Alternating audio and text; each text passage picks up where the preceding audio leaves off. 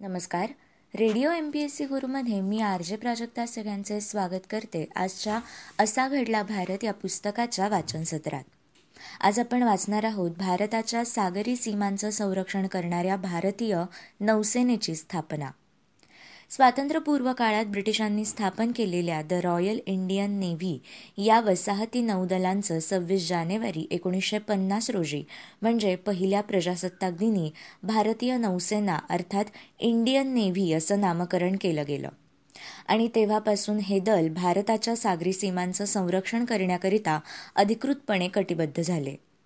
त्याचप्रमाणे नौदलाच्या जहाजांना आय एन एस अर्थात इंडियन नेव्हल शिप्स असं संबोधलं जाऊ लागलं. ब्रिटिशकालीन नौदलाच्या सेवेत असलेले डी. एन. मुखर्जी हे रॉयल इंडियन नेव्हीच्या इतिहासात नौदल अधिकारी म्हणून नेमणूक झालेले पहिले भारतीय अधिकारी ठरले होते. एकोणीसशे शेहेचाळीसमध्ये भारतीय नौदलांनी ब्रिटिशांविरुद्ध बंड करून स्वातंत्र्य चळवळीत सक्रिय सहभाग घेतला होता. रॉयल इंडियन म्युटिनी म्हणून प्रसिद्ध असलेल्या या उठावामध्ये रॉयल इंडियन नेव्हीमधील अठ्ठ्याहत्तर वसाहती दोन किनाऱ्यांवरील केंद्र यावरील नौदल अधिकारी कर्मचारी व वीस हजारांवर खलाशी यांनी सहभाग घेतला होता. या उठावामुळे ब्रिटिश साम्राज्याला मोठाच हादरा बसला व भारताला स्वातंत्र्य लवकरात लवकर मिळण्यास मदत झाली. त्यानंतर स्वातंत्र्य मिळाल्यावर या बंडखोरीत बंदी झालेल्यांची सुटका झाली. सव्वीस जानेवारी एकोणीसशे पन्नास रोजी नवनिर्मित भारताची प्रजासत्ताक म्हणून स्थापना झाली. त्या दिवशी या नौसेनेला भारतीय नौसेना अर्थात इंडियन नेव्ही म्हणून मान्यता लाभली. पुढे बावीस एप्रिल एकोणीसशे अठ्ठावन्न रोजी vice admiral R D Katari यांची Indian chief of the naval staff म्हणून नेमणूक झाली. स्वातंत्र्य भारताच्या सागरी किनाऱ्याच्या संरक्षणासाठी सिद्ध झालेल्या या नौदलाला एकोणीसशे एकसष्टमध्ये गोवा मुक्तीच्या लढ्यात आपल्या सामर्थ्याची चुणूक दाखवण्याची संधी मिळाली. ऑपरेशन विजय या नावाने प्रसिद्ध असलेल्या आपल्या कार्यवाहीत भारतीय नौदलाने महत्त्वाची भूमिका बजावली. अंजदीप बेटाजवळील भारतीय व्यापाऱ्यांच्या व मच्छीमारांच्या बोटींवर पोर्तुगीज सैन्याने गोळीबार सुरू केल्यावर भारत सरकारने गोव्यात सैनिकी कारवाईचा निर्णय घेतला आणि भारतीय नौदल सक्रिय झालं. त्यांनी भारतीय सैनिकांना युद्धसामग्री पुरवण्याचं कार्य तर केलंच पण त्याचप्रमाणे ऑपरेशन विजयच्या अंतर्गत आय एन एस दिल्ली या जहाजाने पोर्तुगीजांच्या गस्ती जहाजांना नेस्तनाबूत केलं आणि अल्फान्सो द अल्बुकर्क या मोठ्या लढाऊ जहाजाशी सामना करून त्याला जलसमाधी देण्यात यश मिळवलं. पुढे एकोणीसशे एकाहत्तरच्या भारत पाक युद्धात म्हणजेच बांगलादेश निर्मितीच्या वेळी भानौसेनी मोठी भूमिका बजावली. चार डिसेंबर एकोणीसशे एकाहत्तर रोजी भारतीय नौदलाने कराची बंदरावर हल्ला करून ऑपरेशन ट्रायडंट यशस्वी करून पाकिस्तानची नामुष्की केली. त्यानंतर अमेरिकेने भारतावर दबाव आणण्यासाठी न्यूक्लिअर क्षमता असलेल्या यू एस एंटरप्राइज या जहाजासोबत आपलं जहाज पथक बंगालच्या उपसागरात आणून उभं केल्यावर सोव्हिएत नौसेनेच्या पाणबुड्यांच्या सहकार्याने भारताचे आय एन एस विक्रम जहाज परिस्थितीचा सामना करण्यासाठी सामोरं गेलं. अशा परिस्थितीत अमेरिकेने आपल्या जहाजांचा मोर्चा आग्नेय दिशेकडे वळवला आणि मोठा बाका प्रसंग टळला. या युद्धात I N S Nirdhar Nipat I N S Veer या क्षेपणास्त्रांचा वापर करणाऱ्या लढाऊ जहाजांनी व त्याचप्रमाणे सी हॉक एलिझ या आय एन एस विक्रांतवरून अवकाशात झेप घेणाऱ्या लढाऊ विमानांनी भारतीय नौसेनेच्या सामर्थ्याचं दर्शन घडवलं. यानंतर आपण बघूया स्वतंत्र भारतातील सर्वोच्च न्यायालयाची स्थापना. सव्वीस जानेवारी एकोणीसशे पन्नास रोजी पहिला प्रजासत्ताक दिन साजरा झाला आणि भारत एक सार्वभौम लोकशाही राज्यघटना बनला. यानंतर दोनच दिवसांनी म्हणजे अठ्ठावीस जानेवारी एकोणीसशे पन्नास रोजी स्वतंत्र भारतातील सर्वोच्च न्यायालय स्थापन करण्यात यश आलं आणि एच. जे. कनिया यांची सर्वोच्च न्यायालयाने सरन्यायाधीश म्हणून नेमणूक केली. ब्रिटिशांचा भारतावर अंमल असताना संसद भवनातील चेंबर ऑफ प्रिन्सेसमध्ये फेडरल ऑफ कोर्ट इंडिया या तत्कालीन सर्वोच्च न्यायालयाचं कामकाज एकोणीसशे सदतीस ते एकोणीसशे पन्नासच्या दरम्यान चालत असे. याच चेंबर ऑफ प्रिन्सेसमध्ये स्वतंत्र भारताच्या सर्वोच्च न्यायालयाचं उद्घाटन करण्यात आलं. एकोणीसशे अठ्ठावन्नपर्यंत याच ठिकाणी सर्वोच्च न्यायालयाचं कामकाज चाललं. आणि दिल्लीतील सुप्रीम कोर्टाची इमारत एकोणीसशे मध्ये पूर्ण झाल्यावर हे न्यायालय तिथे स्थलांतरित करण्यात आलं. पुढे न्यायालयाचं कामकाज वाढल्यावर एकोणीसशे एकोणनव्वदमध्ये ईस्ट विंग व वेस्ट विंग उभारून या इमारतीचा विस्तार केला गेला. राज्यघटनेच्या पाचव्या भागातील चौथ्या प्रकरणात नमूद केलेल्या तरतुदींनुसार सर्वोच्च न्यायालयाला घटनेचं संरक्षण करणं खालच्या न्यायालयाचा आदेश वा निर्णयांवरील अपिलांबाबत निर्णय घेणं त्याचप्रमाणे इथे दाखल झालेल्या याचिकांचा न्यायनिवाडा करणं असे महत्त्वाचे अधिकार देण्यात आले. त्याचप्रमाणे मूलभूत अधिकारांची गळचेपी मानवाधिकारांचं उल्लंघन यासारखी प्रकरणं व ज्यात त्वरित निर्णय आवश्यक ठरतील अशी काही गंभीर प्रकरणं या बाबतीत न्यायनिवाडा करण्यासाठी सर्वोच्च न्यायालयाकडे ओरिजिनल ज्युरिस्डिक्शन ही देण्यात आली. त्यामुळे हेबेस कॉर्पियस मॅन्डमस आदींसारख्या याचिका इथे दाखल करणं शक्य झालं. व घटनादत्त अधिकाऱ्यांची पायमल्ली होणं व त्यांचा उच्चपदस्थ अधिकारी व शासनाकडून गैरवापर होणं यांसारख्या प्रकरणांवर सर्वोच्च न्यायालयाचा अंकुश निर्माण झाला. एकंदरीतच न्यायव्यवस्था ही लोकशाहीचा एक महत्त्वाचा आधारस्तंभ असल्याने सर्वोच्च न्यायालयाकडे अनेक महत्त्वाचे अधिकार देण्यात आले.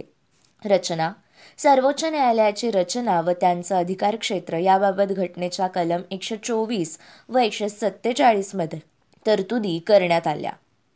एकोणीसशे पन्नासमध्ये सरन्यायाधीशांसह एकूण आठ न्यायाधीशांचं पूर्ण बेंच सर्वोच्च न्यायालयातील निवाड्यांचे निर्णय करत असे.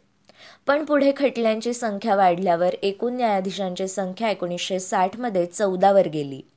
एकोणीसशे शहाऐंशीमध्ये ही संख्या सव्वीसपर्यंत गेली. त्याचप्रमाणे काही प्रकरणांचा अपवाद वगळता कामकाजाचा व्याप वाढता लक्षात घेऊन पूर्ण बेंचऐवजी दोन वा तीन न्यायाधीशांच्या विविध डिव्हिजनसमोर न्यायनिवाडे करण्याची पद्धत सुरू झाली.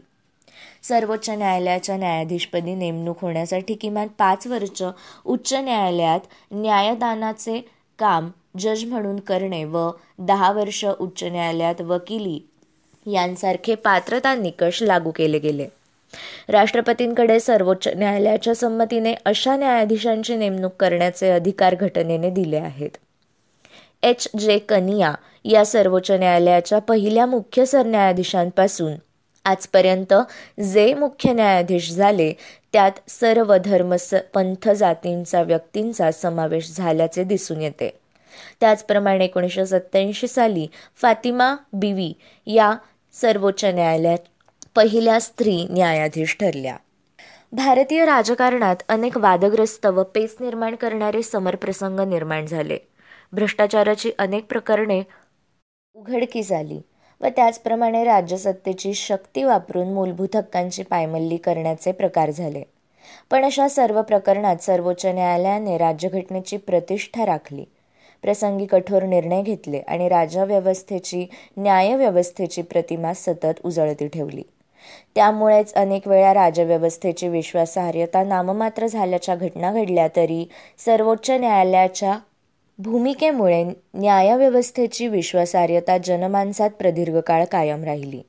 मात्र संस्थानिकांचे तनखे बँकांचं राष्ट्रीयकरण जमीनदारी निर्मूलन कायदा तसेच जमीनदारांच्या जमिनीचा सरकारने घेतलेला ताबा पर्यावरण संदर्भातील काही प्रकरणं याबाबत सर्वोच्च न्यायालयाचे निकाल वादग्रस्त ठरले व न्यायालयांना टीकेलाही सामोरे जावे लागले. यानंतर आपण बघणार आहोत प्रशासकीय अधिकारी वर्गाच्या सेवा भरतीसाठी केंद्रीय लोकसेवा आयोगाची स्थापना. स्वतंत्र भारताच्या प्रशासनातील संधी अधिकारी वर्गाच्या भरतीचं कार्य स्वतंत्र व निपक्षपाती यंत्रणेकडून व्हावं या उद्देशाने सव्वीस जानेवारी एकोणीसशे पन्नास रोजी अस्तित्वात आलेल्या भारतीय प्रजासत्ताकाच्या राज्यघटनेच्या पंधराव्या कलमान्वये स्वायत्त अशा केंद्रीय लोकसेवा आयोगाची अर्थात युनियन पब्लिक सर्व्हिस कमिशनची स्थापना करण्यात आली. घटनेतील तरतुदीनुसार ब्रिटिशकालीन फेडरल पब्लिक सर्व्हिस कमिशन या आयोगाचं असं नामाभिधान करून त्याच्या स्वायत्त अस्तित्वाला घटनात्मक मान्यता देण्यात आली. स्वातंत्र्यपूर्व काळात म्हणजे एफ पी एस सीच्याही आधी एक ऑक्टोबर एकोणीसशे सव्वीस रोजी पब्लिक सर्व्हिस कमिशन या आयोगाची स्थापना करण्यात आलेली होती. त्यानंतर ब्रिटिशांनी गव्हर्नमेंट ऑफ इंडिया ॲक्ट एकोणीसशे पस्तीसनुसार एफ पी एस सीची स्थापना केली होती. या आयोगाच्या माध्यमातून आय सी एस अर्थात इंडियन सिव्हिल सर्व्हिस दर्जाच्या ब्रिटिश व भारतीय वंशाच्या प्रशासकीय अधिकाऱ्यांची राष्ट्रीय व प्रांतीय स्तरावर निवड होत असे. त्यांना इंग्लंडमधील ऑक्सफर्ड केम्ब्रिज लंडन डब्लिन येथील प्रशिक्षण केंद्रातून शिक्षण दिले जात असे. हे अधिकारी कार्यक्षम व कुशल मानले जात. तरी त्यांचे विचार व दृष्टिकोन नेहमीच ब्रिटिश धार्जिणे असल्याचा आरोप होत असे. भारतीय जन जनतेच्या कल्याणार्थ येथील जनतेचा विचार करणारे जनताभिमुख अधिकारी नेमण्यासाठी स्वतंत्र व्यवस्था असावी. या भारतातील नेत्यांच्या मागणीवरून पी एस सी व नंतर एफ पी एस सी या ब्रिटिश अधिपत्याखालील आयोगांची स्थापना झालेली होती तरीही गोरे वा एतद्देशीय आय सी एस अधिकारी हे साहेबांचंच प्रतिनिधित्व करतात अशी भावना होती. आय सी एसबाबत उपरोधाने भाष्य करताना जवाहरलाल नेहरू यांनी आपल्या डिस्कवरी ऑफ इंडिया या ग्रंथात म्हटलंय जी ना इंडियन ठरत ना सिव्हिल ठरत ना सर्व्हिस ती आय सी एस एकंदरीतच अशा अधिकाऱ्यांनी ब्रिटिशांशी निष्ठा न राखता भारतीय जनतेच्या आकांक्षांची बूज राखावी अशी अपेक्षा होती व त्या दृष्टीने या यंत्रणेचं भारतीयकरण करावं अशी नेहरूंसारख्या नेत्यांची तळमळीची इच्छा होती. त्यामुळे एकोणीसशे सत्तेचाळीस साली स्वातंत्र्य लाभल्यावर घटना समितीच्या हाती सूत्र असतानाच नेहरूंनी जनताभिमुख अशा प्रशासकीय नोकरदार उभारण्याच्या दृष्टीने तातडीने पावले उचलली. दिल्लीतील मेटकॅफ हाऊसमध्ये अशा अधिकाऱ्यांना नवा दृष्टिकोनातून प्रशिक्षण देण्यासाठी नवं प्रशिक्षण केंद्र स्थापन करण्यात आलं. आय सी एसचं आय एस अर्थात इंडियन ॲडमिनिस्ट्रेटिव्ह सर्व्हिस असं नामकरण करण्यात आलं. त्या काळात जे इंग्रज अधिकारी या सेवेत होते त्यांच्या पुढे या सेवेत राहण्याचा वा इंग्लंडला परतण्याचा खुला पर्याय ठेवला गेला. पण त्याचवेळी नव्या भरतीसाठी एफ पी एस सी ऐवजी पर्यायी स्वायत्त आयोग स्थापण्याच्या दृष्टीने पावलं उचलली गेली. या प्रयत्नांचं आणि उपरोक्त दृष्टिकोनाचं प्रतिबिंब राज्यघटनेच्या मसुद्यात उमटलं. घटनेच्या चौदाव्या भागातील तीनशे पंधरा ते तीनशे तेवीस या कलमांद्वारे राष्ट्रीय आणि राज्य पातळीवरील आयोगांची स्थापना या माध्यमाद्वारे प्रशासकीय नोकरवर्गाची सेवा भरती त्यांचं प्रशिक्षण सेवा नियम आदी सर्वच बाबतीत सर्वसमावेशक अशा तरतुदी करण्यात आल्या. वर म्हटल्याप्रमाणे त्यानुसार यूपीएससी हा राष्ट्रीय आयोग स्थापित झाला. त्याचप्रमाणे राज्यस्तरीय आयोगांसाठी ही तरतूद करण्यात आली. पूर्वीच्या एफ पी एस सी प्रमाणे U P S सीद्वाराही I S I P S आणि आय एफ एस या तिन्ही महत्वांच्या सेवांसाठी भरती करण्याच्या दृष्टीने घटनेत तरतूद करण्यात आली. देशाचा विकास करण्याच्या दृष्टीने तीनही सेवांना अनन्यसाधारण महत्त्व दिलं गेलं. विकास गती कामाने आणि सर्वांगीण होण्यासाठी या सेवांमधील उच्चपदस्थ अधिकाऱ्यांची भूमिका मोठी महत्त्वाची ठरावी अशी अपेक्षा होती.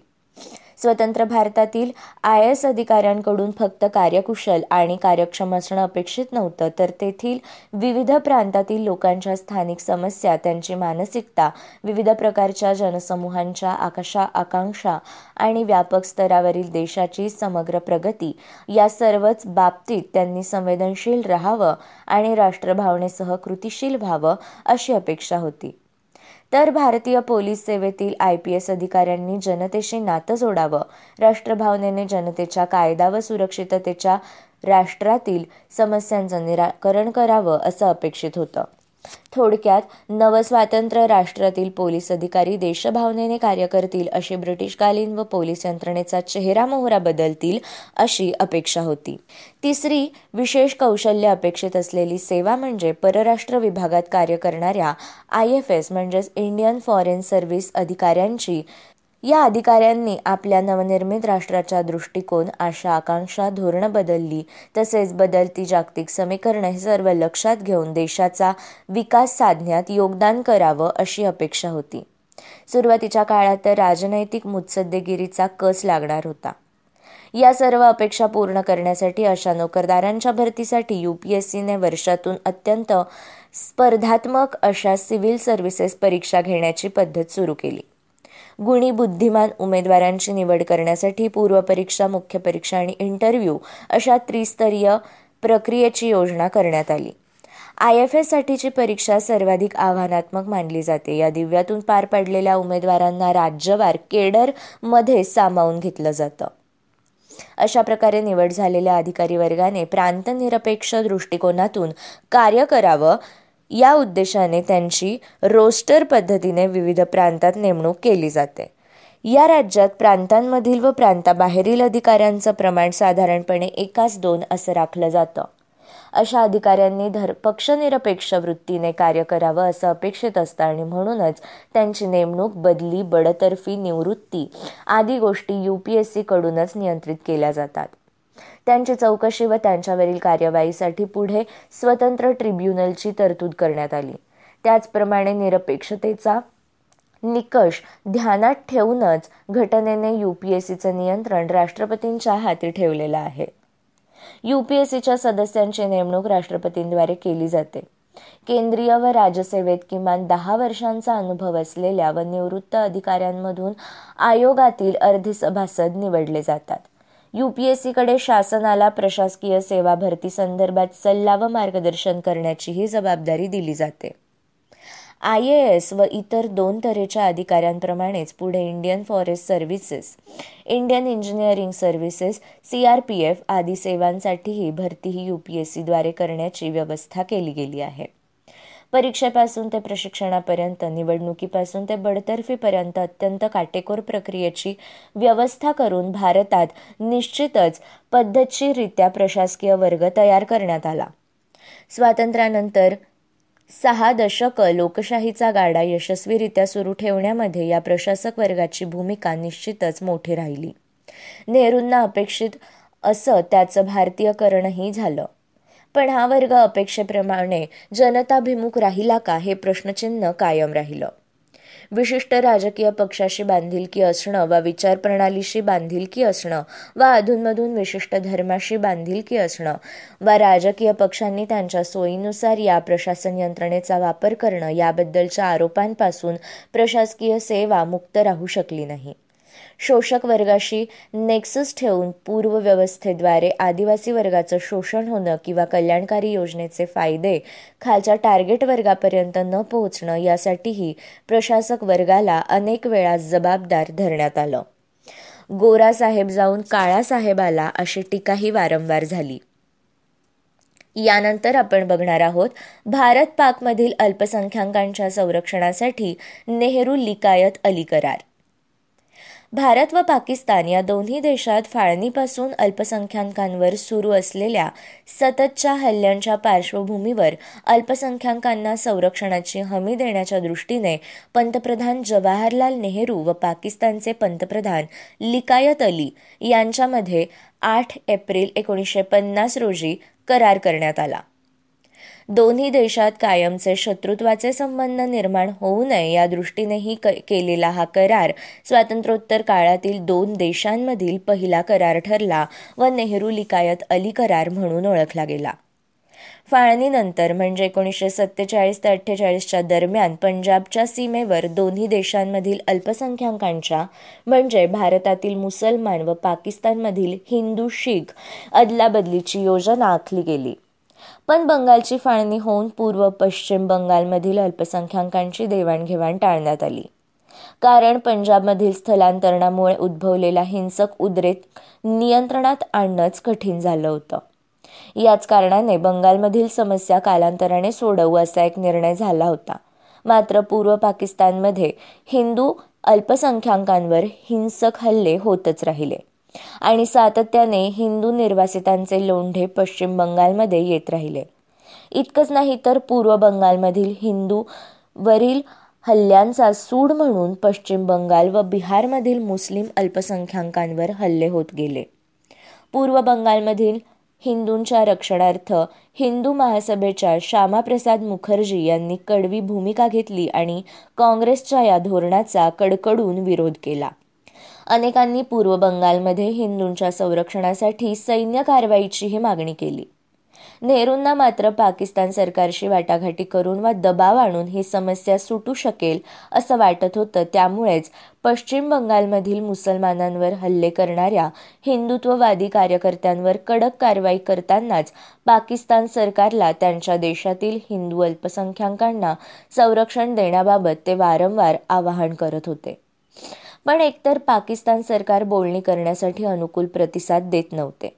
आणि दुसरं म्हणजे मूलत देशांतर्गत त्यांच्या धोरणावरच टीका होत होती. त्यामुळे नेहरूंनी उद्विग्न होऊन कायदेमंडळाचा राजीनामा देण्याचीही तयारी दर्शवली. अखेरीस अल्पसंख्याकांच्या संरक्षणाच्या मुद्द्यासोबतच पंजाबमधील कालव्याच्या पाण्याचं वाटप परस्पर देशातील व्यापार व पर्यटन अशा इतर मुद्द्यांचा प्रस्ताव मांडला गेला तेव्हा लिकायत अली बोलणीसाठी दिल्लीस येण्यास तयार झाले. नंतर नेहरू लिकायत अली या दोन नेत्यांमध्ये वाटाघाटी झाल्या. आठ एप्रिल एकोणीसशे पन्नास रोजी उभयपक्षी करार करण्यात आला. पंजाबच्या पाणी वाटपाबाबतचे भारताने उदार भूमिकेचे दर्शन घडवले. जागतिक बँकेच्या सौजन्याने या समस्येसंदर्भातील तंत्रज्ञानाच्या समस्यांवर तोडगा निघेपर्यंत भारत पाणी वाटपाबाबत उदार भूमिका बजावेल अशी शाश्वती पाकिस्तानला देण्यात आली. व्यापार व पर्यटनाबाबतही अनेक मुद्द्यांवर उभयपक्षी संमती झाली. पाकिस्तानलाही नव्या राष्ट्राची उभारणी करण्यासाठी अशा स्वरूपाच्या सहकार्याची आवश्यकता होती आणि त्यामुळे पाकिस्तानने या कराराद्वारे पूर्व बंगालमधील हिंदू अल्पसंख्याकांचं रक्षण करण्याचं अभिवचन दिलं. भारतानंही तेथील मुस्लिम अल्पसंख्याकांच्या रक्षणाची हमी दिली. वास्तविक एक शेजारी राष्ट्र म्हणून पाकिस्तानशी शत्रुत्वाचे संबंध राहू नयेत हा सुद्धा करारामागचा एक महत्त्वाचा हेतू होता. त्याचप्रमाणे भारतासारख्या धर्मनिरपेक्ष देशात अशा प्रश्नांमुळे सांप्रदायिकतेच्या समस्या चिघळू नयेत हाही नेहरूंचा हेतू होता.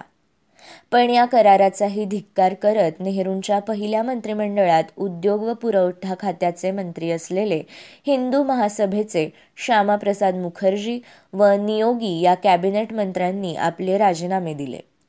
प्रत्यक्षात या कराराला सरदार पटेलांचा पाठिंबा असल्याने देशात कुठेही या करारावर आक्षेप घेण्यात आले नाहीत. अर्थात करारानंतरही निर्वासितांचे लोंढे येणं थांबलं नाही. हे जरी असलं तरी नंतरच्या सहा दशकात भारत पाकिस्तान या दोन देशांमधील पारंपरिक वितुष्ट वाढतच राहिलं. हे लक्षात घेता नेहरू लिकायत अली कराराद्वारे मैत्री प्र प्रस्थापित करण्याचा त्या काळातील प्रामाणिक प्रयत्न आजही महत्त्वाचा ठरतो. यानंतर आपण बघणार आहोत उभय देशांच्या हितसंबंधांचे रक्षण करणारा भारत नेपाळ मैत्री करार. स्वातंत्र्यप्राप्तीनंतर शेजारी देशांबरोबर मैत्रीपूर्ण संबंध प्रस्थापित करण्याचं धोरण भारताने अवलंबलं होतं. त्यानुसार नेपाळसोबत सख्य साधण्याच्या दृष्टीने भारतानं उभय देशांची सुरक्षितता उभय देशातील नागरिकांच्या परस्पर हितसंबंधांचं रक्षण आणि व्यापार या प्रमुख बाबींवर भर देणारा करार केला. भारत नेपाळ मैत्री करार म्हणून ओळखला जाणारा हा करार एकतीस जुलै एकोणीसशे पन्नास रोजी करण्यात आला. हिमालयाच्या कुशीत वसलेल्या नेपाळ या दे शेजारी देशासोबत भारताचे पूर्वापार ऐतिहासिक धार्मिक आणि सांस्कृतिक संबंध होते. भौगोलिकदृष्ट्या नेपाळच्या सीमा तिबेट पूर्व पाकिस्तान या छोट्या देशांसह चीनसारख्या महाकाय आशियाई देशाशीही भिडल्या होत्या. या देशांमधील अंतर्गत बदल व तणाव लक्षात घेता नवनिर्मित भारताच्या सुरक्षिततेच्या दृष्टीने नेपाळचं स्थान महत्वाचं ठरत होतं. त्यामुळेच मैत्री करारात उभय देशांच्या सुरक्षिततेच्या मुद्द्याला प्राधान्य देण्यात आलं होतं. तिबेट समस्या व नेपाळसोबत मैत्री करार. एकोणीसशे एकोणपन्नासमध्ये चीनमध्ये क्रांती घडून अस्तित्वात आलेल्या कम्युनिस्ट सरकारने तिबेट हा चीनचाच भाग असल्याचा प्रबळ दावा करून तिबेटवर ताबा मिळवण्यासाठी प्रयत्न सुरू केले. त्यामुळे तिबेटमध्ये तणावपूर्ण परिस्थिती निर्माण झाली. भारत आणि नेपाळ यांच्या सीमा तिबेटला मिळत असल्याने उभय देशांच्या सुरक्षिततेला धोका निर्माण झाला होता. दुसरीकडे काश्मीरच्या मुद्द्यावरून भारत पाकिस्तान यांच्यामध्ये तणाव होता व पूर्व पाकिस्तानच्या सीमा भारत आणि नेपाळ यांच्या लगत होत्या. त्यामुळे परकीय आक्रमणांपासून परस्परांच्या सुरक्षेला निर्माण होणारा उभय देश धोका सहन करणार नाहीत. याचा उच्चार या करारामध्ये करण्यात येऊन उभय देशांच्या मैत्रीपूर्ण संबंधांमध्ये बाधा निर्माण करणाऱ्या कोणत्याही घटनेविषयी किंवा गैरसमजाविषयी परस्परांना माहिती देणं बंधनकारक करण्यात आलं. नेपाळ आणि भारत यांच्यामध्ये शांतता आणि मैत्री शाश्वत स्वरूपाची राहील व दोन्ही देश परस्परांची संपूर्ण सार्वभौमता परस्परांचं स्वातंत्र्य आणि प्रादेशिक ऐक्य यांचा पूर्ण आदर करतील असं या करारातच मान्य करण्यात आलं. नेपाळच्या संरक्षणाच्या दृष्टीने नेपाळ सरकारला भारताकडून शस्त्र दारुगोळा व अन्य सामग्रीची आयात करण्यास मुभा देण्याची व त्यासाठी आवश्यक कार्यपद्धती उभय देशांनी सल्लामसलतींद्वारे निश्चित करण्याची तरतूद या करारामध्ये करण्यात आली. उभय देशांनी परस्परांच्या देशातील नागरिकांना आपापल्या प्रदेशात परस्परांच्या राष्ट्रीयत्वाचा आदर करून वागणूक देण्याची व परस्परांच्या औद्योगिक आणि प्र आर्थिक प्रगतीचा लाभ देण्याची तरतूद या करारामध्ये करण्यात आली.